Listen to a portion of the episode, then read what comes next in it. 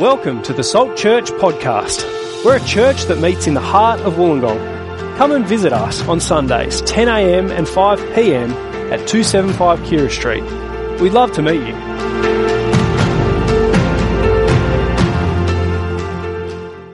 Hi everyone. Hello. I'm Andy. It's uh, great to be here this afternoon with you. Um, particularly big welcome if you're visiting. Um, hope you feel welcomed. Have you ever felt like an outsider? I hope if you're visiting you didn't feel like an outsider. Have you ever felt like an outsider? You were somewhere where you, you felt like you didn't belong. Um, one of those situations where you walk in a room and everyone stops talking and just kind of looks at you. Or you felt out of place. Uh, I felt this a few years ago. My wife and I were, were backpacking around Europe, and uh, we spent a week in Paris uh, at a hostel there. And I didn't speak any French really, and so uh, it was I felt on the outs straight away. But I did learn a helpful word that I use a lot, which is the meant sorry, pardon, pardon. I say that a lot. Uh, catching the train with my big backpack, knocking people over, pardon, pardon. Um, And we went to the supermarket and uh, bought a bunch of groceries and fruit and veg and other things, and took it to the to the checkout. And um, the lady was beep beep scanning things, and then got to the fruit and the veg, and she pointed and said something. I don't, not sure what. She asked a question, uh, and then pointed at the back of the supermarket. I'm like, pardon. uh, I don't know. And she was like, oh, and t- got the bags of fruit and veg and went up to the back of the shop, and you had to scan them. There was like a wait thing. You had to scan them and then do a code or something, and then it printed out a sticker and stick it on the, and then she brought it back, and everyone was queuing behind me. It was like, oh, and I was like, oh, pardon. so, uh, I'm just Australian. Um, but yeah, I felt out of place, out of like everyone just, grumpy, and I didn't know where I was going, kept getting lost, uh, didn't know, you know, out of place. And imagine, though, if you felt that way, you know, I could handle that for a week, but imagine if you felt like that with your whole life with God. Imagine if you felt, you went through your whole life feeling like an outsider with God, and imagine if it was true. Imagine if you were an outsider. You were separated from Him, and you couldn't have a relationship with God, and there was nothing you could do, in fact. You just that was just the way it was. We've got a sign uh, out the front, and um, you might have seen it as you walked in. It says, welcome. Uh, imagine if only certain people could come to God. So we got this welcome sign, but imagine if we changed it and it just said, go away. Uh, and so we had a go away sign out the front. And uh, not everyone's welcome at Salt. You've got to be a certain type of person to come to God, and that's just the way it is. Or that'd be really weird. That'd be really sad, in fact. That'd be devastating.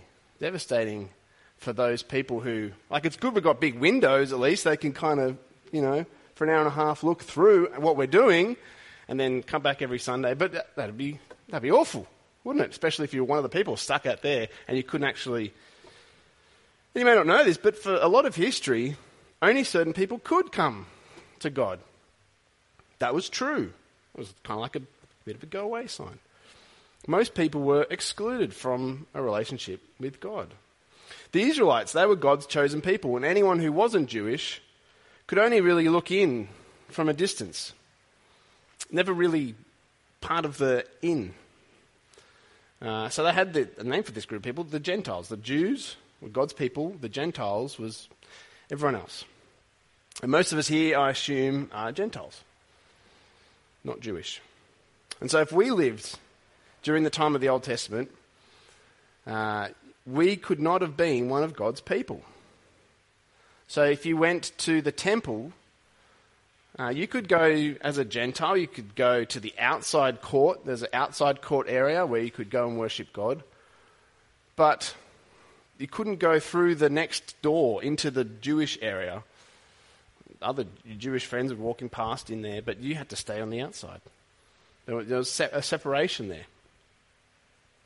You'd be excluded. The God of the Old Testament was the God of the Jews. Israel, though, were to be a light to the other nations. That was their responsibility, to be a light to the other nations, pointing the other nations, the Gentiles, to God.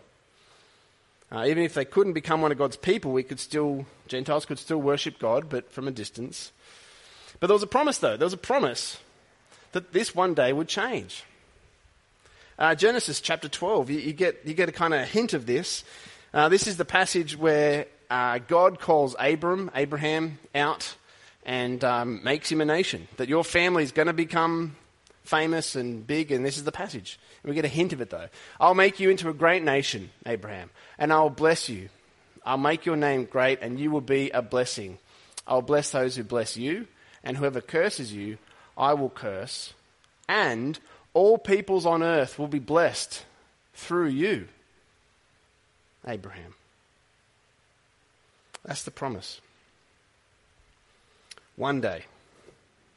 So Gentiles couldn't be fully couldn't fully be one of God's people, but one day God will make a way for other nations to come to him, to be included somehow. And we see in this passage that's starting to happen.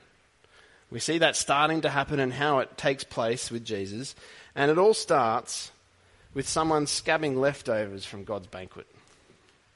So I'm going to pray and uh, we'll jump into that passage. Let's pray. Uh, Lord, we thank you that you speak to us, that we can know you. Thank you that you are not far from us, that through Jesus we can know you. We pray that as we look at this passage that you'd be speaking to us by your word and that your spirit uh, would be at work. Um, and uh, yeah, help us to, to love you more. Amen.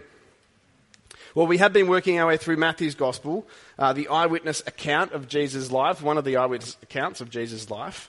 And uh, Jesus has been teaching around Israel. He's been teaching about what it looks like to be part of God's kingdom. He's healed a bunch of people. Uh, a number of times he's got into conflict with religious leaders. And uh, at this passage, Jesus does something unusual. He often does something unusual, but this is the first time he does this. Have a look at verse twenty-one of chapter fifteen. If you have a Bible, open up. Big fifteen, little twenty-one, verse twenty-one. It says, leaving that place, Jesus withdrew to the region of Tyre and Sidon. That's a bit strange. He actually leaves Galilee. He's never done that before. He, he leaves the Jewish region, and he travels north for a week or so across the border towards what is now uh, Lebanon, Tyre and Sidon. So we got a little map here. So Jesus spent most of his time in that area in Galilee and below. Um, but he's, he leaves that. He heads over the border up into Phoenicia, or the area of Tyre and Sidon. Um, we're not told why. Now, perhaps to escape the large crowds in Israel that are following him around. Uh, perhaps he needs a bit of a quick holidays, being non-stop work for him. But the region he's he's heading into, uh, he's, he's, it's historically the area of Israel, the Israelite enemies. Uh, they were the Canaanites. They worshipped false gods. You can read about them in the Old Testament. They're often the bad guys in the stories. They worship false gods like Baal and other gods, and they're often a drawing God's people away from God. And uh, all through the Old Testament, you can you can read about that. And they're, they're causing trouble for God's people. And so most Jewish people grew up to de- de- detest Canaanites. But that's where he goes. He goes into that area. And the people there hear that he's there, hear what he's on about, hear what he's doing, and they start following him. Uh, including a Gentile woman who cries out for Jesus to heal her daughter. Verse twenty-two, we can read that. It says, the Canaanite woman from that vicinity came to him, crying out, Lord, Son of David, have mercy on me. My daughter is demon-possessed and suffering terribly. But he ignores her. He ignores her cries. Jesus is perhaps trying to teach his disciples, and you know people are calling out, or they're walking through crowds, and there's lots of people shouting out. Uh, we're not sure exactly what's going on, but she keeps on calling out. She's persistent. And the disciples ask Jesus to send her away. She's so annoying. Verse twenty-four, Jesus answered, I was sent only to the lost sheep of Israel. Jesus says this to his, says to his disciples, don't you know I was sent for the Jews? Don't you remember? Don't you remember, even just a few months back, I sent you disciples out to preach, and I said to only go to the lost sheep of Israel. That's because I've only been sent to the lost sheep of Israel. That's his priority. Jesus' priority is the Jewish people. After all, he's the Jewish king. He's the promised Messiah,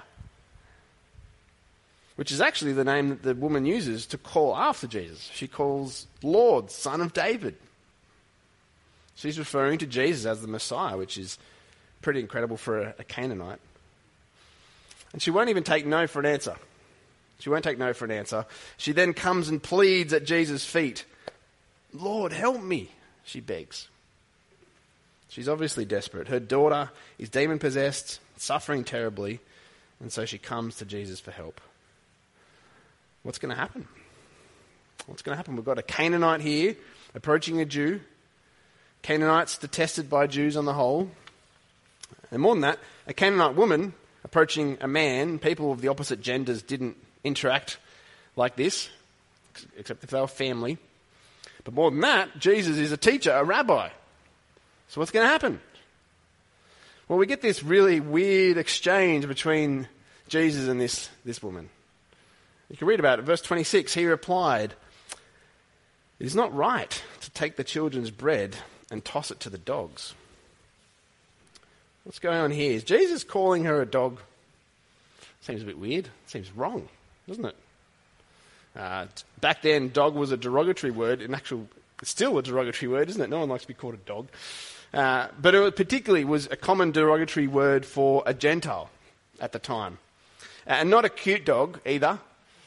Not a cute little pet, but a, a, like a mongrel, like a mongrel mangy old street dog. We don't have many street dogs in Wollongong, but imagine a street dog. You're going to like shoo them out, and they're, they're pests and they stink. That was what the, the Jews would call the Canaanites. But he's not using, he doesn't use that word. He uses the, the Greek word that he uses is actually the word for a domestic, a small domestic dog, a house dog, like a pet. A pet. And in fact, he's not even calling her a dog. Uh, he's using a parable, uh, an illustration here to explain an idea. Something really, to be honest, that's pretty obvious, I think. He, I don't feel like he doesn't really have to explain it. He's saying you don't feed your pets before you feed your family. I don't know, is that a, is that a new thing? I feel like that everyone knows that. That's what you do. You you don't feed your pets first. You feed your family first, then you feed your pets after. We've got a dog.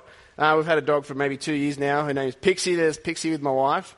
And uh, a lot of good things about dogs. Uh, you can uh, you can talk to people, and they don't they're not weirded out by it. And you just talk to strangers with a dog, and people are happy to chat. Uh, you can throw a ball, and you don't have to get it yourself.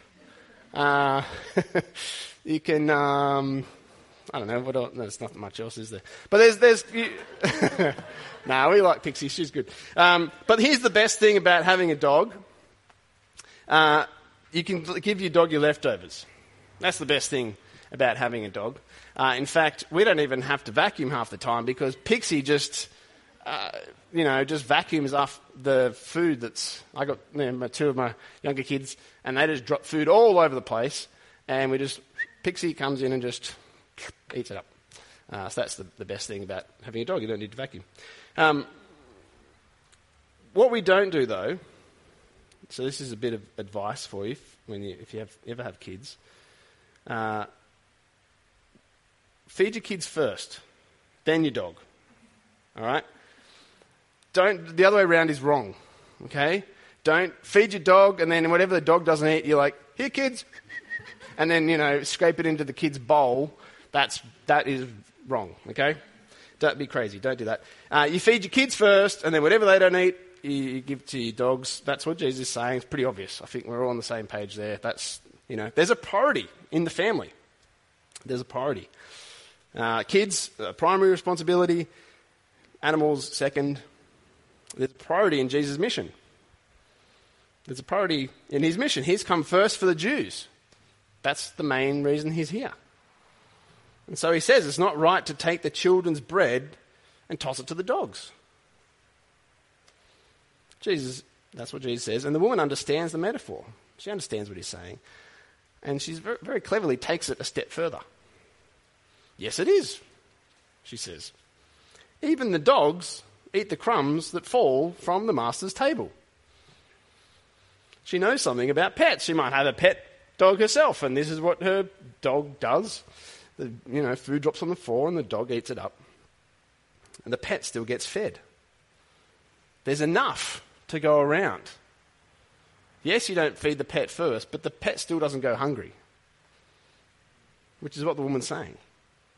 She doesn't argue. She doesn't try and argue with Jesus about, oh, but this verse says this. Or she, she knows, in fact, that she's not entitled to what she's asking for. Her point is that surely there's enough leftovers for what Jesus is doing to also give Gentiles like herself something as well. And she's spot on, in fact. Jesus sees that. It shows her faith is incredible. And he marvels at how much faith she's showing, showing and how how much understanding she has of who he is. And perhaps she's heard some of the Old Testament promises. We're not sure. Perhaps she's heard of the compassion of the God of the Old Testament, and she thinks, maybe, you know, surely there's enough to go around. But whatever it is, she needs help, and she comes to Jesus in faith. And Jesus marvels at how much faith she has. Of all the people to understand who Jesus is, no one would have expected this Canaanite woman to get it, to, to understand. We get a similar thing a few chapters earlier in Matthew chapter eight. We have a, a Gentile centurion, a Roman centurion, who his servant is death, deathly ill. And uh, he comes to Jesus in faith. And Jesus, likewise, similar thing, is amazed at how much faith this Gentile centurion has. It happens a number of times throughout the New Testament and the Old, in fact. It's the people you don't think are going to get it that actually get it.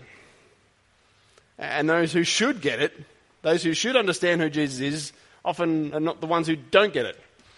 Uh, so it's no coincidence the passage before this passage, the one we looked at last week, has the Jewish religious leaders. And they're talking to Jesus. And they reject Jesus. They, they don't bow down. They don't fall at his feet and say, Lord, Son of David, to him. They're caught up on why Jesus doesn't wash his hands.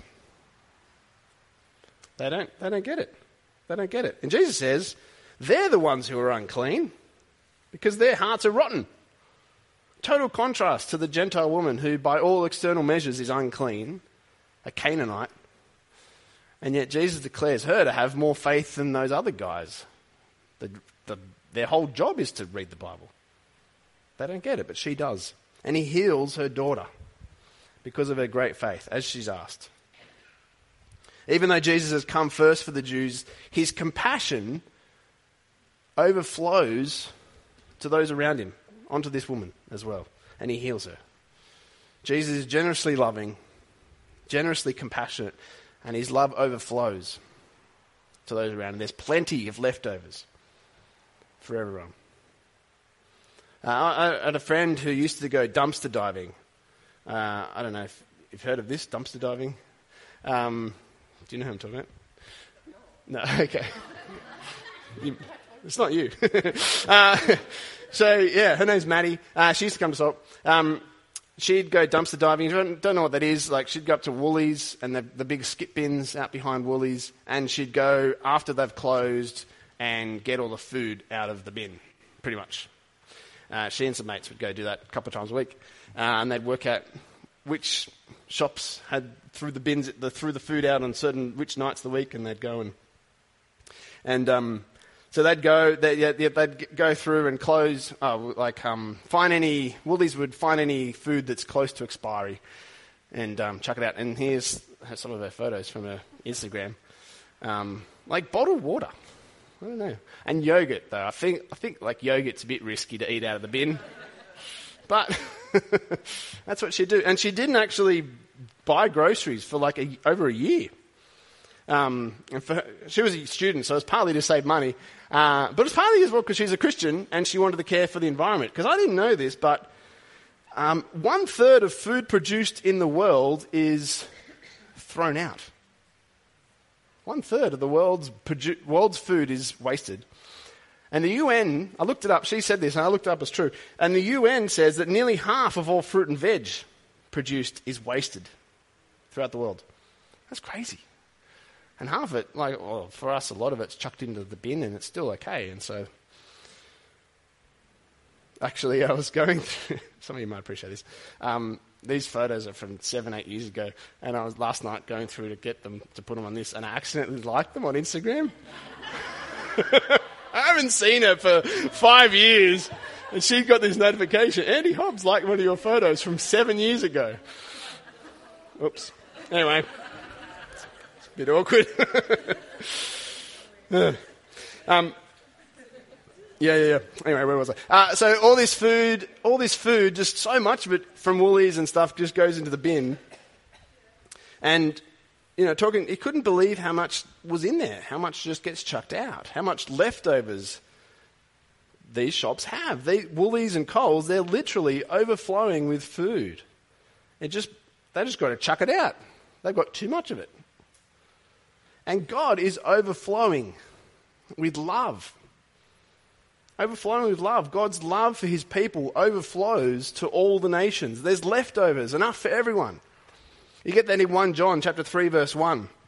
It says this, "See what great love the Father has lavished on us, that we should be called children of God." And that is what we are. God has lavished his love on us. That word lavish, it's like generously poured out. poured out, overflowing, like a cup running over. Generous. Jesus' love is generous and overflowing. He shows great compassion to the Gentile woman. He doesn't treat her as she deserves, but he lifts her up and treats her like a child of God. She was desperate, but she turned to Jesus and her faith was rewarded. Jesus helped her see that she was not entitled to salvation. She was not entitled to what she was asking, which is like all of us, right? None of us deserve to be saved. None of us deserve forgiveness. And yet Jesus does help those who turn to him. He forgives those who come to him in faith. So where do you turn in times of need? Where do you turn when things are hard, when things are really hard? In those moments of desperation, when you have real need, what do you do? Because she's a great, this lady's a great example for us. She calls on the name of Jesus. She comes to him, declaring who he is, begs him for help. And Jesus has compassion on her and gives her what she needs. I'm too quick. I'm too quick to look elsewhere. I often forget to come to Jesus. I try and fix it myself or ask for others for help or just kind of dwell on it. And but come to Jesus, turn to him. His compassion is overflowing, especially those of us who don't yet follow Jesus. He loves you. He wants you to come to him, to ask him for help. His compassion and his love overflows to you as well. Just like the Canaanite woman, you can be saved, even if you're a Gentile. Salvation is for the Jews first, but it can't stop there. It doesn't stop there. We've seen that Jesus shows mercy to this Canaanite woman. But maybe it was just a one-off. Maybe it was. Maybe there was something unique about her, and it's not all people. Well, Matthew includes the next bit to show that there's plenty of leftovers for everyone.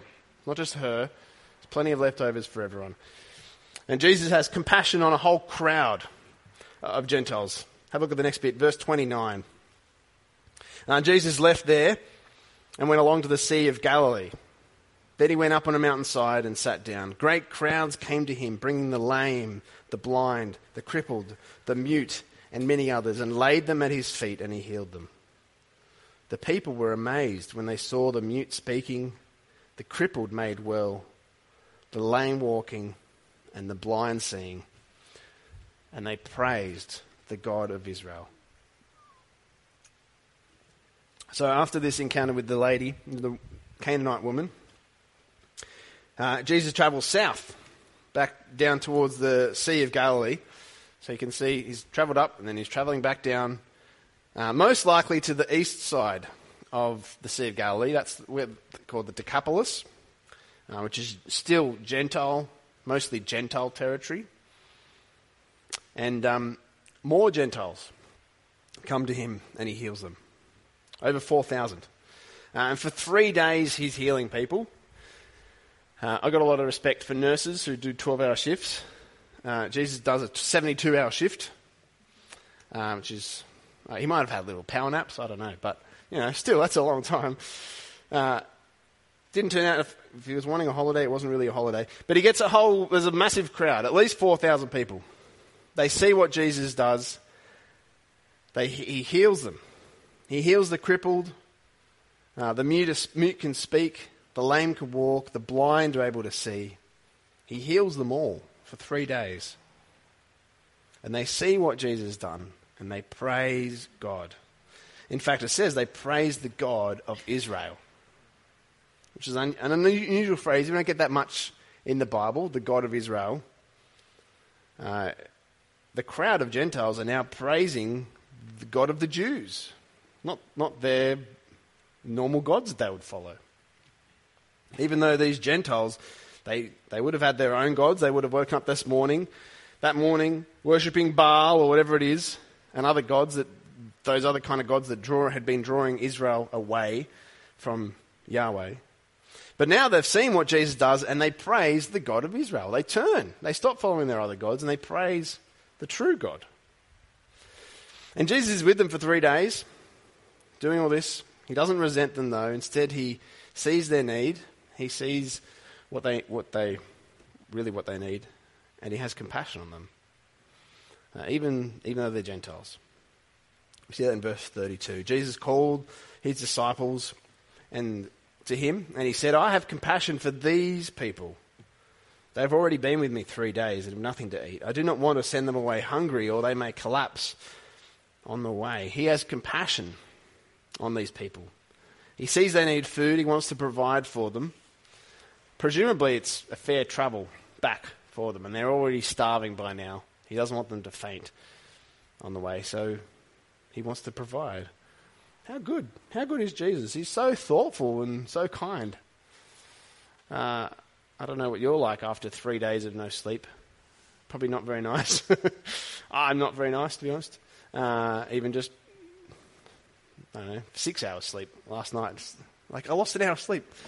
Tell that savings. Um, so, you know, feeling a bit snappy, feeling a bit, you know... easy to, a bit on edge a little bit. That's not Jesus. Even though he's tired, he's not, he's loving. He continues to be loving. He's full of mercy, full of compassion, full of love. So he tells his disciples he wants to feed this crowd. And we get this funny exchange. Verse thirty-three, his disciples answered, where can we get enough bread in this remote place to feed such a crowd? Which is, it wasn't that long ago that Jesus feed, fed five thousand people. So does everyone get deja vu reading this? You're like, is this a different story? It wasn't, you know, he just fed five thousand people previously, probably only a few months before this with some kids' recess. Have the have the disciples forgotten so quickly? Surely not. I think they would have definitely have remembered Jesus feeding God's people in the wilderness, just like God's people were fed with Moses in the, in the wilderness a few thousand years earlier. They would have got that parallel. They would have understood that Jesus is making a statement about, but perhaps that's the thing. The disciples understood the significance of what Jesus was saying. Jesus wouldn't do that with these people. These are Gentiles. He's not going to feed them in that same way. They're not Israelites. So I'm guessing the disciples didn't doubt that Jesus could feed the crowd. I think the disciples didn't think Jesus would want to feed these people in that same way. In that same way, making that same sort of statement. And yet, as he says, he has compassion on these people too. So that's what he does. Similar to last time, verse thirty-four, how many loaves do you have? Jesus asked. Seven. They replied, I don't know how they said, seven. Uh, and a few small fish. He told the crowd to sit on the ground. He then took the seven loaves and the fish, and when he had given thanks, when he had given thanks, he broke them and gave them to the, his disciples, and they in turn to the people. They all ate. They all passed around the seven loaves, and each had a tiny nibble, and magically four thousand people. No, they, they all ate and were satisfied.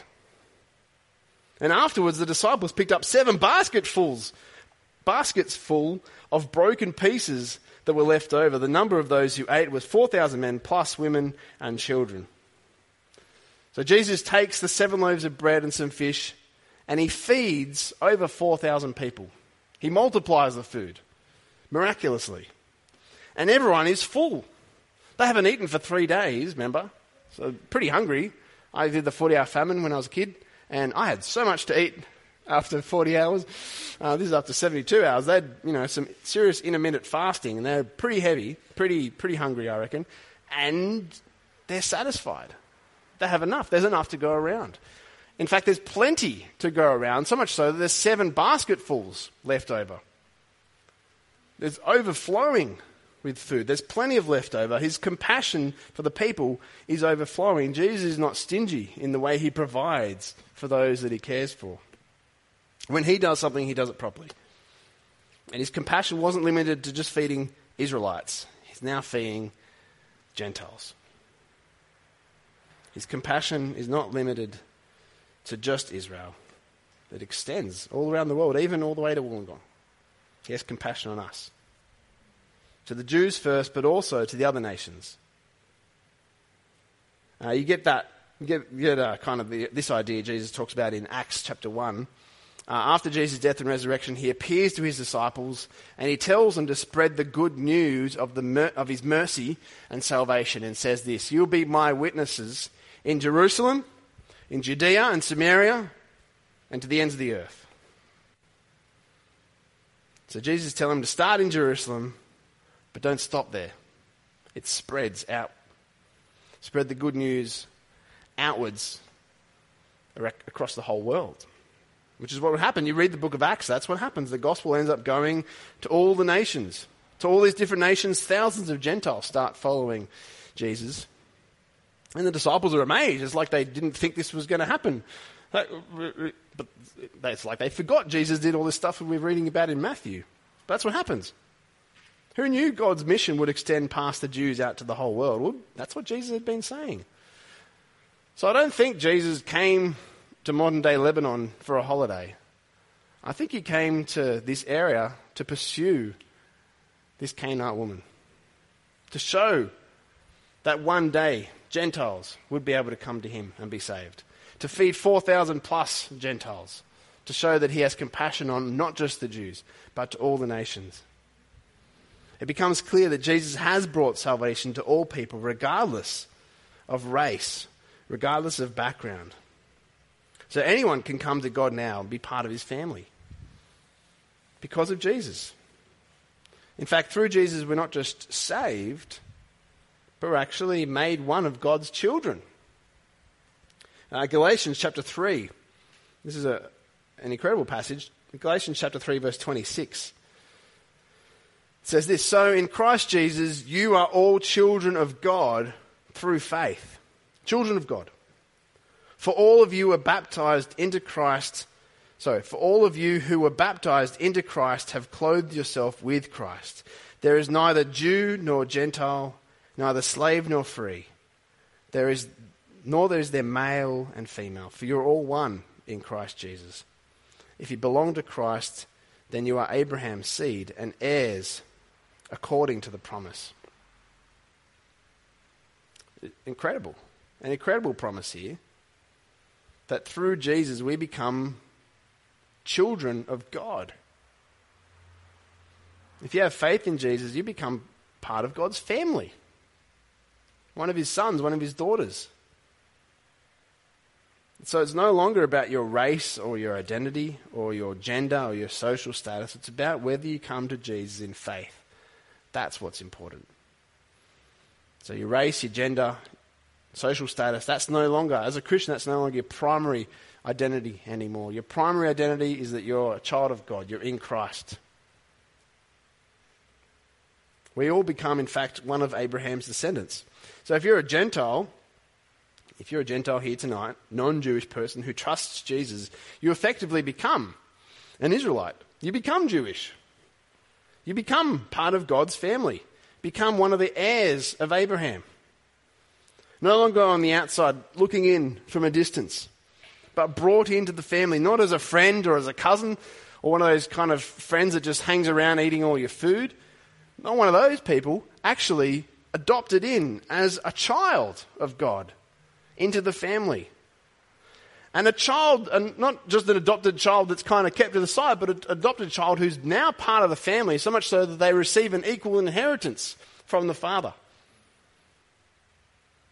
A child who is fully entitled to the promises that God has made to his people in the Old Testament. So if you're a Christian, you can read the Old Testament, knowing that those promises are for us, because we are now part of God's people. And we can look forward, we can read the Old Testament looking forward to Jesus. It's not just a Jewish book anymore, it's a Christian book. We are heirs according to the promise. What incredible mercy and what incredible compassion that we've been shown in Jesus. And Paul wrote this letter, the uh, Galatians, to a church full of Gentiles who had been saved by Jesus. And as the letter was passed around between churches and read out, uh, I love the idea of this Canaanite woman sitting in a church somewhere years later, still trusting Jesus, hearing this letter, Galatians chapter three, read out. And the thing that it's, it's saying affirms the thing that she's already experienced from Jesus. That through her faith, she's now a child of God. She's no longer a pet sitting under the table waiting for scraps. She's now lifted up to sit as a child at the banquet, as a child of God, a full member of God's household, just like us, if you're in Jesus.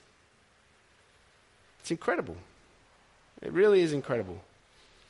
Two things, though, we see from it. Two things we see. We see, firstly, that salvation in Jesus is now inclusive. It includes anyone. Anyone can come to Jesus and be saved. Regardless of race, regardless of gender, family background, income, history, no matter what you've done or haven't done, you can come to Jesus. Doesn't matter what gods you used to worship, anyone can come to Jesus and be saved. Everyone is invited to God's banquet. Salvation is inclusive. It's out, it's there for anyone.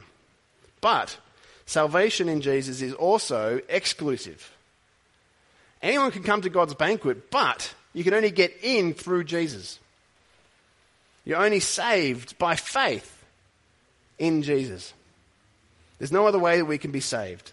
God's kingdom is inclusive. It's for everyone, but it's exclusive. It's only through faith in Jesus that we're saved. Now you get this idea in Romans chapter one, verse sixteen. He says, I'm not ashamed of the gospel because it is the power of God that brings salvation to everyone. It's inclusive. Everyone who believes, though, it's exclusive. First to the Jew, then to the Gentile, inclusive, everyone. For in the gospel, the righteousness of God is revealed, a righteousness that is by faith from first to last. So it's exclusive. Just as it is written, the righteous will live by faith. The invitation is there. Anyone can come to Jesus. But only those who come to Jesus will be saved. So do you believe that? Do you believe that's true? Do you live like it's true? Do you believe that God can save anyone? There's three thousand people, three hundred thousand people in our city. And most of them are not saved. Most of them are not saved by Jesus. Any of them could be saved by Jesus. The offer's there, but they need to come to him in faith to be saved. Need to turn to him. But the first step is us realizing that these people need to be saved. I look out my window at my neighbors, not like a creep, but I like, you know, hello. Um, and they look happy. They're, they're mowing the lawn this afternoon. They look like they've got a good life. And I, I need to remind myself, it doesn't look like they need saving. They're just, you know, going through life. Things are good. Seems okay. I've got friends in Wollongong, same thing. I need to remember, I need to see things Jesus, the way Jesus says, sees them. Jesus wants to save all people. And I'm a bit like the disciples sometimes. I kind of think, oh, not those people. Are you sure? But when Jesus looks at my neighbours, when Jesus looks at your friends who don't know Jesus, your family, my family, he's full of compassion. He's full of compassion. He's full of mercy. Because it may not look like it from the outside, but what Jesus sees is they're lost. They need him. They need Jesus. So I need to stop acting like a gatekeeper for who I think needs to come to Jesus and who doesn't. So let's not be ashamed of the gospel. It's the power of God that brings salvation to everyone who believes. Everyone who believes. That's what our church is on about. We're praying for a flood of lifelong disciples of Jesus across the Illawarra and beyond. We've been praying that for a long time, and we're going to keep praying it. But by God's grace, he's answering that prayer. He answers that prayer, and we've seen people come to him and be saved. Let's keep praying that prayer. Let's keep remembering that people need Jesus. And that now, through Jesus, people, no matter what kind of background they have, can come to him. They don't need to be Jewish. Anyone can come to him and be saved. But it's only through coming to him that they are saved, in faith. So that's what we need to be praying for. Because Jesus' mission now includes all people, Jews and Gentiles. Let's share the good news of his salvation with those around us. We'll share the invitation of God's banquet so that our friends and our family can as well come to Jesus and be saved, be fully satisfied, and become children sitting at God's table. How about I pray that he'd do that? Let's pray. Father God, we thank you for your Son, Jesus. Thank you that he came to remove the dividing wall of hostility that separated Jews and Gentiles, that now all people can come to you and be saved through faith in your Son. We pray that you'd continue to be at work in Wollongong by your Spirit, calling people back to yourself. We pray that we would be keen to share the good news of your Son with others. And we pray that you'd call many people back to yourself and you'd make many more sons and daughters in your name. Amen.